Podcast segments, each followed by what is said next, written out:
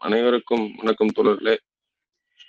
இன்னைக்கு நம்ம வந்து ரஷ்யன் உக்ரைன் போரோட ஐந்தாவது நாள் கிட்டத்தட்ட வார் அனௌன்ஸ் பண்ணி அக்ரஷன் ஸ்டார்ட் ஆகி ஐந்தாவது நாள் என்பது போயிருக்கு. நிறைய கேஷுவாலிட்டி இழப்புகள் நிறைய ஏற்பட்டு இருக்கிறது ஒரு புறம் ரஷ்யா உக்ரைன் நேரடியாக மோதிக்கொள்ளுகின்ற ஒரு தரமும் இன்னொரு புறத்தில் இதற்கு பின்னாடி இருந்து அமெரிக்கா பிரான்ஸ் பிரிட்டன் மற்ற ஐரோப்பிய நாடுகள் ஒரு புறமும் ரஷ்யா அதே போல ஒரு சில நாடுகள் பெலோரஸ் போன்ற நாடுகள்லாம் மற்றொரு புறமும் இதுல பார்ட்டிசிபேட்டடா இருக்காங்க. பார்ஷியலியா ஆர் ஃபுல்லாவும் இந்த பார்ட்டிசிபேட்டடா இருக்கிறாங்க. இந்த வாரனுடைய துவக்கம் நம்ம எல்லாரும் தெரிஞ்சதுதான்.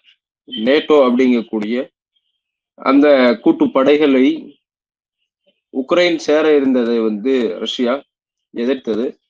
அதையும் மீறி அவர்கள் சேர இருந்ததாக அவங்க திட்டவட்டமா தெரிவிக்கவும் அவங்க மேல வந்து ரஷ்யா வந்து வார் டிக்ளேர் பண்ணி அக்ரஷனை ஸ்டார்ட் பண்றாங்க. இப்போ நம்ம இந்த வார் இன்னைக்கு கிட்டத்தட்ட ஐந்து நாட்களாக இரவு பகலாக நடந்து கொண்டிருக்கிறது. என்னுடைய துவக்கம் நம்ம அந்த நேட்டோ அப்படிங்கிறதுல பாக்குறோம். நம்ம இந்த வார்ல என்னென்ன நடந்திருக்குங்கிறத பாக்குறதுக்கு முன்னாடி இந்த நேட்டோ அப்படிங்கக்கூடிய கூட்டு படைகள் குறித்து நம்ம தெரிஞ்சுக்க கொண்டு இருக்கு சோவியத் யூனியன் உருவான பொழுது அந்த புரட்சிகர குழுக்கள் அல்லது சோவியத்தின் மூலம் இருக்கக்கூடிய அந்த புரட்சிகாக்க சிந்தனைகள் மூலமாக மற்ற ஐரோப்பிய நாடுகள் மற்றும் அமெரிக்க பகுதிகளுக்குள்ள அதன் அரசின் மூலமாக எந்த தாக்குதலும் வந்துவிடக் கூடாது என்பதற்காக அவர்கள் நேட்டோ என்கின்ற ஒரு கூட்டுப்படையை உருவாக்குகிறார்கள். அதற்கு இந்த சைடு ஆப்போசிட்ல ஒரு கூட்டுப்படையும் உருவாக்கப்படுகிறது. அது பேர் வார்ஷிப்னு நினைக்கிறேன். மேபி தேர் கட் பண்ணுங்க.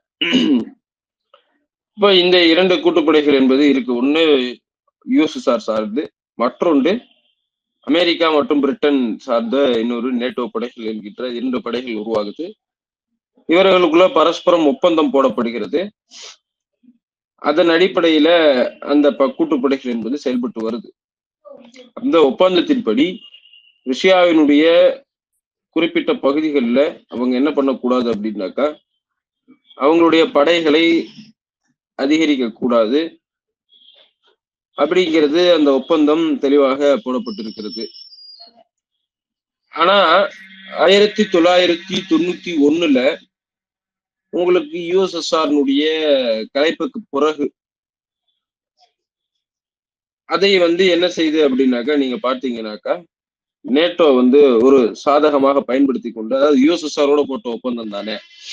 இப்ப யூஎஸ்எஸ்ஆரே இல்ல இல்ல அப்படிங்கிற அடிப்படையில அதுக்கு முன்னாடி இருந்த ஒப்பந்தத்தை மீறி தொண்ணூத்தி ஏழுக்கு பிறகு அந்த யூஎஸ்எஸ்ஆரின் கீழ் இருந்த பகுதிகள் மற்றும் அதனுடைய நெருக்கமான பகுதிகள் ரஷ்யாவிற்கு பக்கத்துல இருக்கக்கூடிய பெலாரஸ் உக்ரைன் நீங்களாக இருக்கக்கூடிய அத்தனை பகுதிகளையும் நேட்டோ தன்னோடு இணைக்குது தொண்ணூத்தி ஏழுக்கு அப்புறம். இஸ்டோனோவியா லேட்வியா போலாண்டு கீஸு செக்கஸ்லோவியா ஹங்கேரி ரொமானியா. இந்த மாதிரி வந்து கிட்டத்தட்ட ஒரு பதினான்கு நாடுகள் நேட்டோ தன்னோடு இணைத்துக்குது. இப்ப இருக்கிறது ரெண்டே ரெண்டு நாடு தான் அது ரஷ்யாவிற்கு ரொம்ப அருகாமையில் நேரடியான பார்டரை வந்து ஷேர் பண்ணிக்கக்கூடிய நாடு. அது என்ன? நீங்க பாத்தீங்கன்னாக்கா பெலரூஸ் அண்ட் உக்ரைன். இப்போ இந்த பெலரூஸ்ல உக்ரைன்லயும் ஏதேது ஒரு நாடுகள் நேட்டோவில் இணைந்து கொண்டால் மற்ற ஒரு நாடும் நேட்டோவில் இணைஞ்சிச்சு அப்படின்னு சொன்னா ரஷ்யாவினுடைய பார்டர் முழுக்கவும் ஒரு பகுதி முழுவதுமாகவே அது உங்களுக்கு வந்து பாத்தீங்கன்னு சொன்னாக்கா ஆஹ் அந்த நேட்டோவினுடைய பகுதியாகவே முழுவதுமாக மாறிடும்.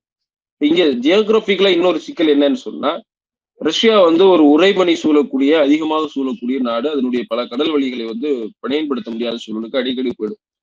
அப்ப அதனுடைய கடல் வாணிபத்துக்கு மிக முக்கியமான ஒரு பகுதியா இருக்கக்கூடியது வந்து உங்களுக்கு வந்து இந்த பெலரூஸ் உக்ரைன் போன்ற பகுதிகள் தான்.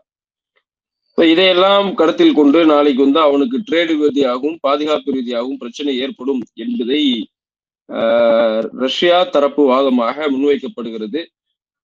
உண்மையில் அது உண்மையும் கூட தான். அந்த வார் அக்ரஷன் இதை நியாயப்படுத்தல. ஆனா ரஷ்யா தரப்பினுடைய நியாயங்கள் உண்மையான்னு கேட்டா உண்மை. நம்ம வார் அப்படிங்கிறது தனியா பேசுவோம். இந்த நேட்டோ கூட்டுப்படைகளினுடைய ராஜ்யம் என்பது உலக நாடுகள் முழுவதும் ஏகப்பட்ட அட்டுழியங்களையும் அராஜகங்களையும் நிகழ்த்தி இருக்கக்கூடிய ஒரு கூட்டுப்படை தான் நேட்டோ கூட்டுப்படை ஒரு காலமும் இந்த மனித குலத்திற்கு நன்மை செஞ்சதா நீங்க வரலாற்றுல எந்த பக்கங்களை தேடி பார்த்தாலும் கிடைக்காது. ஏன்னா இருந்தா தானே கிடைக்கிறதுக்கு. அப்படிதான் இருக்குது. இதுதான் பெரிய சிக்கலே உங்களுக்கு. இன்னொரு சைடு ரஷ்யாவை நீங்க எடுத்துக்கிட்டீங்கன்னா நீங்க ஆயிரத்தி தொள்ளாயிரத்தி தொண்ணூத்தொன்னோட அது சோவியத் ரஷ்யா டிசம் டிஸ்பேண்ட் ஆயிடுது அதுக்கப்புறம் அது கம்யூனிஸ்ட் நாடோ அல்லது கம்யூனிஸ்ட் கட்சி ஆளக்கூடிய நாடோ கிடையாது. அதுவும் ஒரு முதலாளித்துவ நாடு தான் இது அமெரிக்காவை போல பிரிட்டனை போல அதுவும் ஒரு முதலாளித்துவ நாடு தான் இன்றளவும் ரஷ்யா வந்து ஒரு கம்யூனிஸ்ட் நாடாக சொல்லி பிளேம் லெனினையும் ஸ்டாலினையும் பிளேம் பண்ணக்கூடிய வேலையும் ஒரு புறம் நடந்து கொண்டுதான் இருக்கிறது. அது யதார்த்தத்தில் உண்மை அல்ல. இது அடிப்படையில் ரெண்டு முதலாளித்துவ நாடுகள் தங்களுடைய லாப வெறி போட்டியில் நடத்தப்படுகின்ற ஒரு வார் தான் இதுல என்ன அப்படின்னு சிக்கல் என்று சொன்னால் இன்றைக்கு இதன் மூலமாக அதிக அளவில் ட்ரேடிங்க செய்யக்கூடிய நபராக இன்னைக்கு அமெரிக்கா பெரிய அளவுல இருக்கு. முதல் முறை ரஷ்யா உக்ரைன் போர் நடந்து இரண்டாவது நாள் எனக்கு தெரிஞ்ச ஞாபகம் இருக்குன்னு நினைக்கிறேன். அல்லது மூன்றாவது நாள். ரஷ்யாவும் உக்ரைனும் இருதரப்பும் பேச்சுவார்த்தை நடத்தி கொள்ளலாம் என்று அறிவித்தவுடனே அமெரிக்காவினுடைய பிரதமர் ஜோ பைடன் சாரி அதிபர் ஜோ பைடன் என்ன சொல்றாருன்னா இதெல்லாம் வேலைக்காகாது.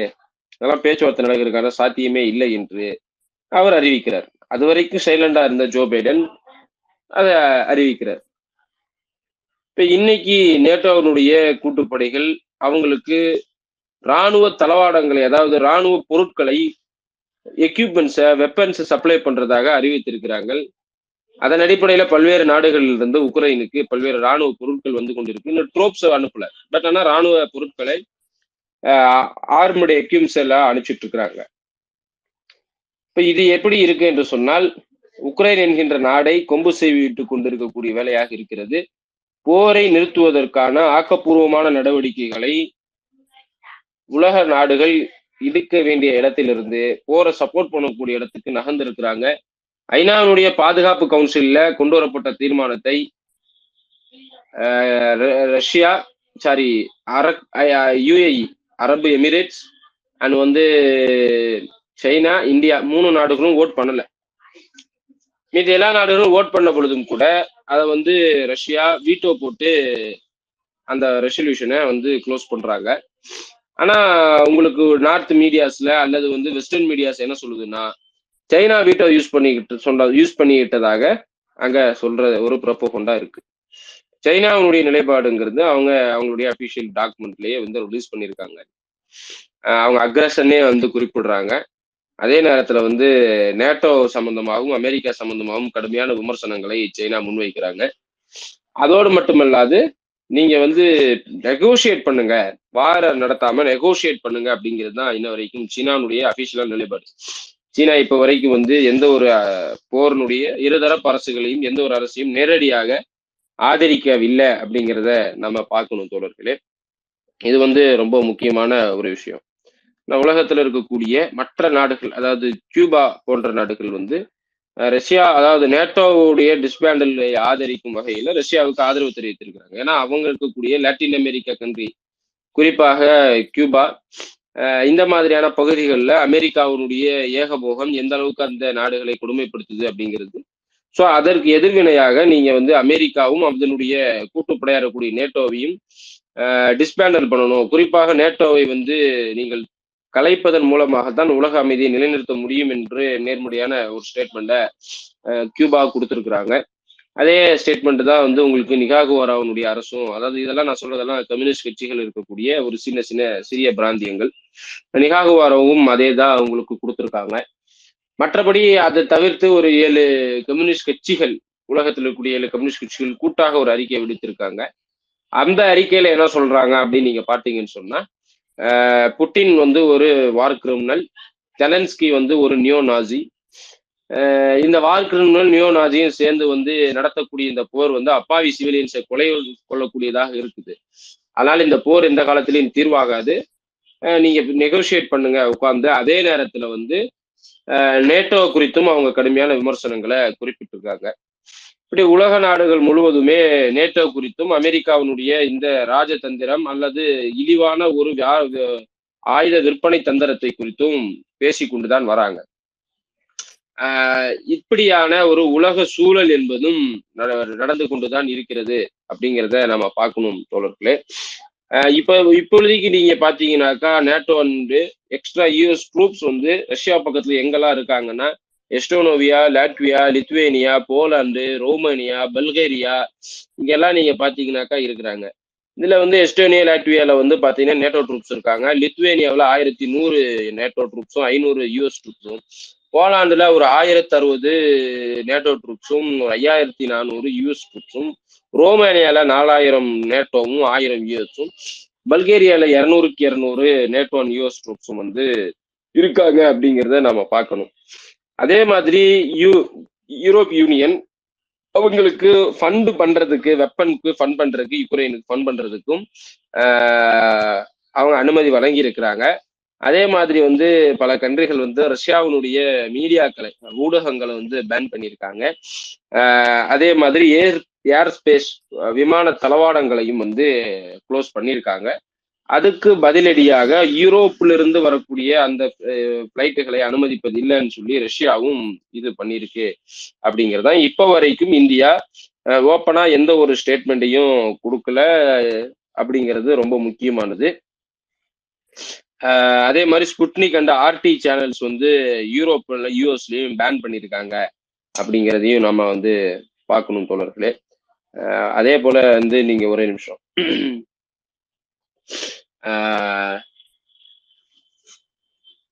ஜெர்மனி யூகே பிரான்ஸு ஸ்வீடன் உக்ரைனை வந்து நேரடியாக சப்போர்ட் பண்ணியிருக்காங்க. ஃபண்டு கொடுத்துருக்காங்க.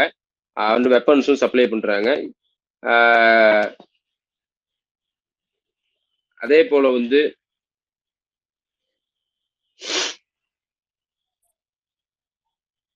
உக்ரைன் வந்து பேச்சுவார்த்தைக்கு தயார்னு ஒரு புறம் சொல்லி கொண்டிருக்காங்க. மறுபுறம் வந்து நீங்க பாத்தீங்கன்னு சொன்னாக்கா நம்ம செலன்ஸ்கி அதாவது நம்ம காமெடி ஆக்டராக ஒரு ஒரு நாட்டினுடைய அதிபர் எப்படி காமெடியா காமெடியின் ஒரு அதிபரா இருந்தா எப்படின்னு சொல்லி ஒரு வெப் சீரிஸ் நடத்தி கொண்டு அதன் மூ அதுல வச்சிருந்த கட்சி பேரையே ஒரு ஒரிஜினலாவே கட்சி ஓபன் பண்ணி அதன் மூலமாக ஆட்சியை பிடித்திருக்கக்கூடிய நம்ம விளாடிமிர் தெலன்ஸ்கி இன்னைக்கும் அதே காமெடி ஆக்டிங்க உக்ரைன்லயும் பண்ணி கொண்டிருக்கிறாரு.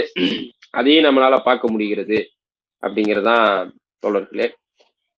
இன்னைக்கும் வந்து நிறுத்தாம வந்து புது தம்பதிகள் வந்து போருக்கு வந்தாங்க. எண்பது வயசு முதியோர் வந்தாங்க ஆக்டர் வந்தாங்க ஆக்ட்ரிஸ் வந்தாங்க வெப்பன்ஸோடு நிற்கிறாங்கிற தொடர்ச்சியான போட்டோஷாட் மூலியமாக அப்பாவி மக்களை ஆயுதபாணியாகக்கூடிய வேலையும் அவர்களை வந்து கேடயமாக பயன்படுத்துவதும் எல்லைகளில் குறிப்பாக தலைநகர்ல அவங்கள கேடயமாக பயன்படுத்தக்கூடிய பணியை நம்முடைய காமெடி ஆக்டர் செலஸ்கி பண்றாரு.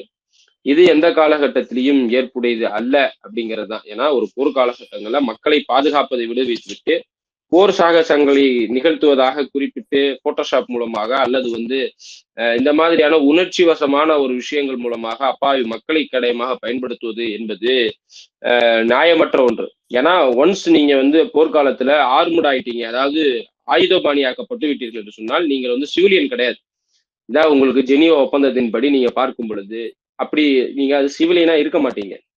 நீங்க சிவிலியனா இல்லை அப்படிங்கும் பொழுது உங்க எதிர் வரக்கூடிய ராணுவம் அதாவது அக்ரஷன் இருக்க ராணுவம் உங்களை தாக்குனா அது நீங்க சிவிலியனா கணக்குக்குள்ள வரமாட்டீங்க. ஸோ இப்ப என்ன சிக்கல்னாக்கா பொதுமக்களை குழந்தைகளை பெண்களை தாக்கக்கூடாது என்று போர் நடைமுறை வந்து ஒண்ணு இருக்கு. இப்ப நீங்க அவங்களெல்லாம் ஆயுத பாணியாக்குகின்ற பொழுது அந்த நடைமுறை இயல்பாக எளிதாக ஒரு அக்ரஸர்னால மீற முடியும். அப்படி மீறி அந்த வேலையை ரஷ்யா செய்வதற்கு கொம்பு சீவக்கூடிய விதத்துல இன்னைக்கு வந்து செலன்ஸ்கியினுடைய அரசு செயல்பட்டுட்டு வருது அப்படிங்கிறது உள்ளபடியே ரொம்ப வேதனைக்குரிய அல்லது கண்டம் செய்யக்கூடிய ஒரு விஷயம். இதே நேரத்துல ரஷ்யாவுடைய அக்ரஷன் எந்த காலத்திலையும் ஏற்றுக்கொள்ள முடியாது. ஆனா அதற்கு எதிராக போராடுறேன்னு சொல்லிட்டு உக்ரைன்ல நியோ நாஜிகள் குறிப்பாக ஹிட்லர் பயன்படுத்திய அந்த நாஜிய தத்துவத்தை நேரடியாக மக்களிடத்துல சொல்லக்கூடிய டான்போஸ்ல இருக்கக்கூடிய யூதர்கள் உள்ளிட்ட அத்தனை யூதர்களுக்கு எதிரான ஒரு கொடுமையை நடத்தி கொண்டிருக்கக்கூடிய ஒரு தனி இராணுவ பிரிவாக நியோ நாஜிய பிரிவு என்கின்ற ஒரு பிரிவை உக்ரைன் அங்கீகரித்திருப்பதும் அந்த பிரிவை போரில் தன்னுடைய நட்பு சக்தியாக இணைத்திருப்பதும் வரலாற்று துயரம் அப்படிங்கிறத நாம புரிஞ்சுக்கணும். உங்களுக்கு சமூக வலைதளங்கள்ல குறிப்பாக ட்விட்டர் பேஸ்புக் போன்ற தளங்களில் நியோநாஜிதம் பேசுவதற்கு வைக்கப்பட்டிருந்த அல்காரிதத்தில் இருந்த தடைகளை இன்றைக்கு அமெரிக்காவினுடைய பின்புலத்தில் இருக்கக்கூடிய இந்த செயலிகள் இந்த ஆப் எல்லாம் அந்த அல்காரித தடையை வந்து எடுத்திருக்காங்க அப்படிங்கிறதும் ஒரு பெரிய வேதனைக்குரிய ஒரு விஷயம். நாஜிசம் என்று எந்த காலத்திலையும் தலை தூக்க கூடாத ஒன்று. அதை இந்த போரை வந்து மையப்படுத்தி இந்த போரை வந்து காரணமா காட்டி வந்து எடுத்திருக்கிறது அப்படிங்கிறது வந்து ரொம்ப ரொம்ப கஷ்டமான ஒரு விஷயம் தோழர்களே. அதே போல இப்ப வரைக்கும் விக்டிம்ஸ் சிவிலியனாக வந்து இறந்திருக்கிறது ஒரு இருநூத்தி பத்து பேர். அதுல சில குழந்தைகளும் அடங்கும். இது வந்து ஒரு ஹியூமன் ரைட்ஸ் கமிஷனுடைய அடிப்படையில கொடுக்கப்பட்டிருக்கு. மில்டி கேஷுவாலிட்டி வந்து இரண்டு பக்கமும் ஒரு புரிதல் அதாவது நாட் கிளியரா இருக்கு. ஒரு கரெக்டான ஒரு கிளியர்டான டேட்டாஸ் என்பது இல்லை. அதே போல இப்போ கரண்ட்லி வந்து நீங்க பார்டர் இருக்கக்கூடிய பெலாருஸ் பெலாருஸ்ல வந்து உக்ரைனும் ரஷ்யாவும் வந்து நெகோசியேட்டிங் வந்து நடத்தியிருக்கிறாங்க அப்படிங்கிறது தான் உக்ரைன் வந்து உடனடியாக போரை நிறுத்த வேண்டும் என்கின்றதையும் அவங்க சொல்லியிருக்காங்க. இந்த நேரத்துல பெலாரோஸில் நடந்த பேச்சுவார்த்தையை ஒட்டி அமெரிக்காவினுடைய அந்த அதிகாரபட்சமான செயல்பாடு அல்லது ஒரு நியாயமற்ற ஒரு பெரிய எண்ணன்தனமாக நடந்து கொண்ட ஒரு கேவலமான செயல்பாடு என்னன்னாக்கா பெலோரோஸினுடைய அந்த தூதரகத்தை அமெரிக்கா வந்து வெளியேறும்படி அறிவுறுத்தி இருக்கிறதும் ஒரு எப்படி ஒரு பேச்சுவார்த்தை நிகழக்கூடிய இடத்தில் பேச்சுவார்த்தை நிகழ்ந்தால் அவனை வெளியேற சொல்லக்கூடியது என்பது வந்து எந்த விதத்தில் நியாயமானது அப்படிங்கிறது தவறான ஒரு விஷயம். அதே போல இந்தியா ஸ்டூடெண்ட்ஸ் இந்திய மாணவர்கள் எல்லையை கடக்கின்ற பொழுது அவர்களை எல்லையை கடக்க விடாம உக்ரைனுடைய இராணுவம் தடுத்ததும் ஒரு நியாயமற்ற விஷயம். அது வந்து ரொம்ப தவறா இருக்குது. ஏன்னா நீங்க அவங்களை எல்லாம் இவர்கள் கேடயமாக பயன்படுத்துவதும் வந்து நியாயமற்றது. இந்திய அரசினுடைய பெரிய அசால்ட்டான ஒரு விஷயமா அவங்கள கூட்டு வரல. அதற்கான எந்த ஒரு முயற்சி எடுக்கல. கேட்டா நீங்க பாத்தீங்கன்னு சொன்னா நான் வந்து காலையில எப்படி எடப்பாடி பழனிசாமி வந்து துப்பாக்கி சூடு நடந்ததை வந்து டிவி நியூஸ் பார்த்தா தெரிஞ்சு கொண்டேன்னு சொன்னாரோ அதே போல இந்தியாவினுடைய உக்ரைனுடைய தூதர் வந்து காலையில டிவி பார்த்து தான் தெரிஞ்சுக்கிட்ட இருபதாயிரம் மாணவர்கள் இருக்காங்கன்னு சொன்னதெல்லாம் வந்து ஒரு அபத்தமான விஷயம். மூன்று மாதத்திற்கு முன்னாடியே இப்படி ஒரு பிரச்சனை வந்து பெருசாகுதுங்கிறது தெரியும். ஜனவரி ஆறுல மார்க்சிஸ்ட் கம்யூனிஸ்ட் கட்சி தன்னுடைய அகில இந்திய மாநாட்டுக்கு உருவாக்கி இருந்த தீர்மானத்துல உக்ரைன் மோதல் குறித்து தெரிவித்தது.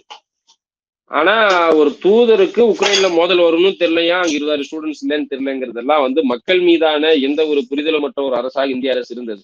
ஆனா இந்த நேரத்துல கூட இவங்க எடுத்துட்டு போன ஒரு விஷயத்த வந்து ஆஹ் அந்த உக்ரைனுடைய இராணுவம் வந்து அதுக்கு தடை செய்ததும் வந்து ஒரு போர்க்காலத்தில் இவர்களுடைய வன்மமான ஒரு விஷயத்தை நாம வந்து அனுமதிக்க முடியாது அப்படிங்கிறது தான். இன்னும் அங்க வந்து ஒரு பதினையாயிரம் சிட்டிசன்ஸ் வந்து மாட்டியிருக்காங்க அப்படிங்கிறது தான். இந்திய அரசு குடிக்காக அதை வந்து ரிஸ்கியூ பண்ணல அப்படின்னு சொன்னாக்கா வந்து அங்க நம்முடைய சிவிலியன்ஸுடைய கேஷுவாலிட்டி உயர்வதற்கான வாய்ப்பு இருக்கு அப்படிங்கிறது. ஏன்னா பைத்தியக்கார செலன்சி என்ன வேணாலும் பண்ணுவாப்புல. மக்களை ஆயுதபாணியாக்குற மாதிரி இந்தியாவிலிருந்து இரண்டு மாணவர்கள் உக்ரைனுக்காக போராட தயாராகி வந்தார்கள்னு ஒரு போட்டோ ஷூட்டை போட்டா உணர்ச்சி வசப்படக்கூடிய இந்த காலகட்டத்தில் இந்திய மாணவர்களும் அதற்கு பலியாகக்கூடிய ஒரு வாய்ப்பும் இருக்கு. அப்போ இந்திய அரசு உடனடியாக இதுல செயல்பட வேண்டும் அப்படிங்கிறதும் ரொம்ப முக்கியம். ரொம்ப கவனமாக அரசு அங்கிருக்கக்கூடிய பதினைஞ்சாயிரத்திற்கு மேற்பட்ட சிவிலியன்ஸை மீட்டு கொண்டு வருவதற்கான முயற்சியை வேகமாக துரிதப்படுத்த வேண்டியது இந்திய அரசுடைய கடமை.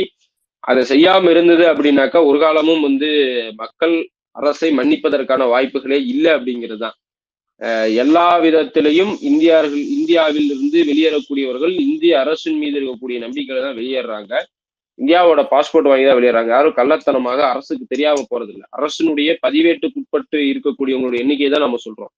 இந்த பதிவேட்டுக்குட்பட்டு இருக்கக்கூடியவங்களையும் கூட பாதுகாக்க துப்பற்ற தானியற்ற ஒரு அரசாக இந்திய அரசு மாறி இருக்குது அப்படிங்கிறது தங்களுடைய நிர்வாக திறமையின்மையை நரேந்திர மோடி தலைமையான அரசினுடைய நிர்வாக திறமையின்மையை அப்பட்டமா காக்குது இதே இது வந்து நாட் ஓன்லி ஃபர்ஸ்ட் டைம் இதுக்கு முன்னாடியே ஆப்கான் பிரச்சனையிலையும் இதே மாதிரி தான் வந்து துரிதமாக செயல்பட வேண்டிய விஷயத்துல வந்து இந்தியாவுடைய அரசு வந்து தவறுச்சு. இந்தியாவுடைய அரசு தவறியதுனால ஏற்பட்ட ஆப்கான்ல இருந்த விளைவுகளை பார்த்தோம். ரொம்ப கஷ்டப்பட்டு மீட்க வேண்டிய ஒரு சூழலுக்கு மாற்றம். ஏற்கனவே ஒரு அனுபவம் கண் முன்னாடி இருந்து ஒரு ஆறு மாதம் கடப்பதற்குள்ளாகவே அடுத்த உக்ரைனுடைய பிரச்சனையிலும் இந்திய அரசு வந்து கையாளாகத்தனத்தை வந்து நேரடியாக காட்டியிருக்கிறது அப்படிங்கிறது. இந்த காலகட்டத்துல ஏர் இந்தியாவினுடைய விமானங்கள் விற்கப்பட்டிருக்கக்கூடிய நேரத்துல விமானங்களுடைய கட்டணங்களுடைய விலை பக்கத்து பார்டர்ல இருந்து இந்தியா வருவதற்கான விலை பல மடங்கு உயர்த்தப்பட்டிருக்கு. அது குறித்து வந்து ஐட்டால அஹ், பேசி உங்களுக்கு அதனுடைய ரெஸ்ட்ரிக்ஷனை மாத்தி அதை அதை இலவசப்படுத்துவதற்கோ அதனுடைய கட்டணங்களை குறைப்பதற்கோ அதனுடைய கட்டணங்களை ஏற்பதற்கோ இந்தியாவுடைய அரசு தயாராகல. ஒரு சில மாநில அரசுகள் அந்த கட்டணங்களை ஏற்கிறேன் என்று அறிவிப்பு கொடுத்திருக்கிறாங்க. ஆனா இயல்பாகவே மாநிலங்களுக்கு இருக்கக்கூடிய பொருளாதார நெருக்கடி என்பது நமக்கு தெரியும். ஜிஎஸ்டி போயிருக்கு பத்திரங்களும் கூட இந்த வருஷத்திலிருந்து போயிருக்கு. அதே போல பல்வேறு வருவாய் இழப்புகள் அதிகமாக மாநிலங்கள் இருக்கக்கூடிய நேரத்துல எல்லா வரி வருவாயும் அனைத்து விதமான சகல வருவாயும் வைத்துக் கொண்டிருக்கக்கூடிய நரேந்திர மோடி தலைமையிலான மத்திய அரசு என்பது இதற்கு எந்த விதமான அறிவிப்பையும் தற்சமயம் வரையும் வெளியிடாதது என்பது வேதனையை காட்டுது. இப்ப இதுல ஒரு கொடுமை என்னன்னாக்கா பக்கத்து நாடு பார்டர்கள் எல்லாம் வந்து இந்தியா இந்தியர்களை வந்து அனுமதிக்கிறோம். அவங்க வந்தா நாங்க சேவ் பண்றோம்னு சொன்ன உடனே இதுக்கு தான் நரேந்திர மோடி வந்து நாடு நாடா சுத்தினார். இப்ப பாத்தியா தெரியுதா? அப்படின்னு சில சங்கிகள் வந்து ஃபயர் விடுறது எனக்கு ரொம்ப கஷ்டமா இருக்கு. அடிப்படை அறிவு கூட இல்லாம அல்லது இங்கு அங்க பாதிக்கப்பட்ட மாணவர்களுடைய மனநிலையும் கூட புரிந்து கொள்ள முடியாத அளவுக்கு இந்த சங்கிகள் வந்து பயிர் விடுறதுங்கிறது முட்டாள்தனமானது. அவங்கள கூட்டு கொண்டு வந்து வீட்டுல விட்டுருந்தா மோடி வந்து நாடு நாடா சுத்தினதுக்கான பலன் இதுதான் சொல்லியிருந்தாங்க கூட ஏத்துந்துக்கலாம் தஞ்சம் புகழ்வதை ஏற்பது என்பது அந்த நாட்டு ஒரு அரசினுடைய ஒரு ஹியூமானிட்டியை காட்டுது. எந்த அரசு எல்லாம் அறிவித்ததோ அந்த அரசுடைய ஹியூமானிட்டி காட்டுது. இதுல ராஜதந்திரியாக செயல்படுறதுக்கு நரேந்திர மோடி என்ன செயல்பட்டார்னாலா ஒரு ஒரு ஈர வெங்காயம் மல்லி சுக்கும் கூட காயப்படவில்லை அப்படிங்கிறது தான் யதார்த்தமான ஒரு விஷயம். இப்படி ரஷ்யா உக்ரைனுடைய வார் என்பது இந்தியாவில ஒரு பெரிய அளவுல மாணவர்களை பாதித்திருக்கு பெரிய அளவுல சிவிலியன்ஸையும் பாதித்திருக்கு. உலக அளவுல இன்னைக்கு வந்து பெட்ரோல் டீசலுடைய இது திட்டவட்டமாக வந்து ஒரு பெட்ரோலியம் ப்ராடக்ட்ஸுக்கான ஒரு ஒரு போராக மாறி இருக்கிறது உலக சந்தையில வந்து உங்களுக்கு கச்சாயினுடைய விலை வரலாறு காணாத அளவிற்கு பீப்பாயினுடைய விலைகள் உயர்ந்து கொண்டு போகிறது. ஆனா ஒரு கெட்ட நேரத்திலையும் ஒரு நல்ல நேரம்னு சொல்ற மாதிரி இந்தியர்களுக்கு கெட்ட நேரத்திலையும் ஒரு நல்ல நேரமாக உத்தரப்பிரதேசனுடைய தேர்தல் நடந்து கொண்டிருப்பதனால பீப்பாயினுடைய விலை ஒரு லட்சத்துக்கு போனாலும் வந்து ஒரு ரூபாயும் கூட பெட்ரோலோட விலை ஏறாது என்கின்ற உத்தரவாதத்தின் அடிப்படையில இன்னை வரைக்கும் பெட்ரோல் டீசல் விலையில பத்து பைசாவும் கூட உயராத ஒரு நடைமுறையும் இருக்கு. ஒருவேளை உத்தரப்பிரதேச தேர்தல் முடிந்து இந்த மாதிரி சர்வதேச சந்தையில வந்து கச்சாயினுடைய விலைகள் இப்படி உயர்ந்து கொண்டு போயிருந்தா போயிட்டு இருந்துச்சுன்னா உடனடியாக இருபத்தைந்து ரூபாய் வரைக்குமாக பெட்ரோல் டீசலுடைய விலை உயரும் என்பதாக பல்வேறு பொருளாதார அறிஞர்கள் வந்து ரைட்டப் எழுதிட்டு இருக்கிறாங்க அப்படிங்கிறது தான் ஆஹ் இதுவும் வந்து நமக்கு ஒரு பெரிய பின்விளைவுகளை இந்தியாவில ஏற்கனவே ஏழு சதவீதம் பணவீக்க நிலை என்பது நீடித்துக் கொண்டிருக்கக்கூடிய நேரத்துல உடனடியாக ஒரு எரிபொருளுடைய விலை உயர்வது என்பது ஒட்டுமொத்தமாக ஒரு பொருளாதார அடிப்படையில வந்து பெரிய பின்விளைவுகளை இந்தியாவிற்கு ஏற்படுத்துங்கிறது தான். ஆல்ரெடி ஜிடிபி வந்து இந்தியா வந்து மைனஸ்ல போயிட்டு இருக்கிறதும் நமக்கு தெரிஞ்ச ஒரு விஷயம். இந்த போர் சூழல்ல இந்தியாவிற்கு இந்த ஒரு சிக்கலும் இருக்குது. இது குறித்தும் நமக்கு வந்து ஒரு பெரிய அளவிலான ஆஹ் ஒரு பிளானிங் இருக்குதான்னு தெரியல. ஏன்னா ஏற்கனவே இருந்த திட்டக்குழுவை கலைச்சிட்டு நீதி ஆயோக்குன்னு ஒண்ணு போட்டாங்க. அது என்ன பணி பண்ணிட்டு இருக்குன்னு தெரியல. இப்படியான சிக்கல்கள் வந்து இந்தியாவுடைய பொருளாதார நெருக்கடியை மேலும் வந்து வலுப்படுத்தும் அப்படிங்கிறத நம்மளால பார்க்க முடிகிறது. இதெல்லாம் வந்து உக்ரைன் ரஷ்யா போர்னால நடக்கக்கூடிய இந்தியாவிற்கு ஏற்படக்கூடிய மிக முக்கியமான விளைவுகள். இப்போ அமெரிக்கா வந்து ஏற்படுத்தக்கூடிய நடைமுறை இந்தியா ஹீல் ஆக போகுதா எல்டாக போகுதா இல்லை ரஷ்யா பக்கம் போய் நிற்க போகுதா? வெரி பிக் ட்ரேடரா இன்னைக்கு வந்து அமெரிக்கா தான் இந்தியாவுக்கு இருக்கிறா. ரஷ்யாவும் அமெரிக்காவும் பெரிய வித்தியாசம் இல்லை ஒரு கன்ஃபியூஸ்டான ஒரு நிலை என்பது இருக்குது. இந்தியா வந்து இந்த மாதிரி இது ஒருவேளை இந்த போருடைய வீரியம் இன்னும் நாட்கணக்கில் நீடித்து உலக நாடுகள் எல்லாம் நேரடியாக போரில் இறங்கக்கூடிய சூழல்ல இந்தியாவும் இந்த மாதிரியான விஷயத்துல போரில் இறங்குமா? அது இறங்கினா யாருக்கு அணியாக இறங்க போகிறது? உள்ளிட்ட விஷயங்கள் எல்லாம் வந்து ரொம்ப சிக்கலான ஒரு விஷயம். என்னை பொறுத்த வரைக்கும் இந்தியா வந்து தட்டி ஸ்பூனு டவரா வச்சுக்கிட்டு எந்த போருக்கும் போறது என்பது இந்தியாவினுடைய உழைக்கும் வர்க்கமாக இருக்கக்கூடிய மக்களுக்கும் குறிப்பாக இந்திய ராணுவ வீரர்களுடைய உயிர் சேதத்தை ஏற்படுத்துமே தவிர இந்திய மக்களுடைய வாழ்வியலை உயர்த்துவதற்கு எந்த விதத்திலும் அது பயனை நினைக்காது அப்படிங்கிறது தான். எந்த காலத்தை கொண்டும் இந்த போரை பெரிதுபடுத்த பெரிதான ஒரு போராக ஒரு மையமான ஒரு போராக நடத்துவதற்கு இந்தியா அனுமதிக்க கூடாது. இதை இரண்டு நாடுகள் பேசி சரி தீர்த்து கொள்ள வேண்டும் என்கின்ற மையப்புள்ளியிலிருந்து இந்தியா விலகிருச்சுன்னு சொன்னாக்கா பெரிய இழப்புகளை உலகம் முழுவதும் ஏற்படுத்தும். அதே நேரத்தில் அது இந்தியாவையும் பெரிய அளவில் பாதிக்கும் அப்படிங்கிறது நான் பார்க்குற தொலைவில் இந்த வரைக்கும் நான் ரஷ்யா உக்ரைன் போரும் இந்தியாவில் இருக்கக்கூடிய அதனுடைய பாதிப்புகளையும் பார்க்க முடியுது அப்படிங்கிறத நான் சொல்றேன். இந்த நேரத்திலையும் கூட சில சிக்கர் ஒட்டி மண்டையன்கள் ஸ்டிக்கர் ஒட்டி கொண்டிருக்கிறார்கள். மனிதநேய மனதிற்குள் மறித்து விட்டதனால் ஏற்படக்கூடிய விளைவா நான் அதை பார்க்குறேன். தயவு செஞ்சு ஸ்டிக்கர் ஒட்டுறதை நிப்பாட்டிட்டு அங்க இருக்கக்கூடிய சிவிலியன்ஸை மீட்டு வர்றதுக்கு ஆக்கப்பூர்வமான விஷயங்கள் தான் இருக்கான்னு சிந்திங்க அப்படிங்கிறத சொல்லி நிறைவு செய்யறேன்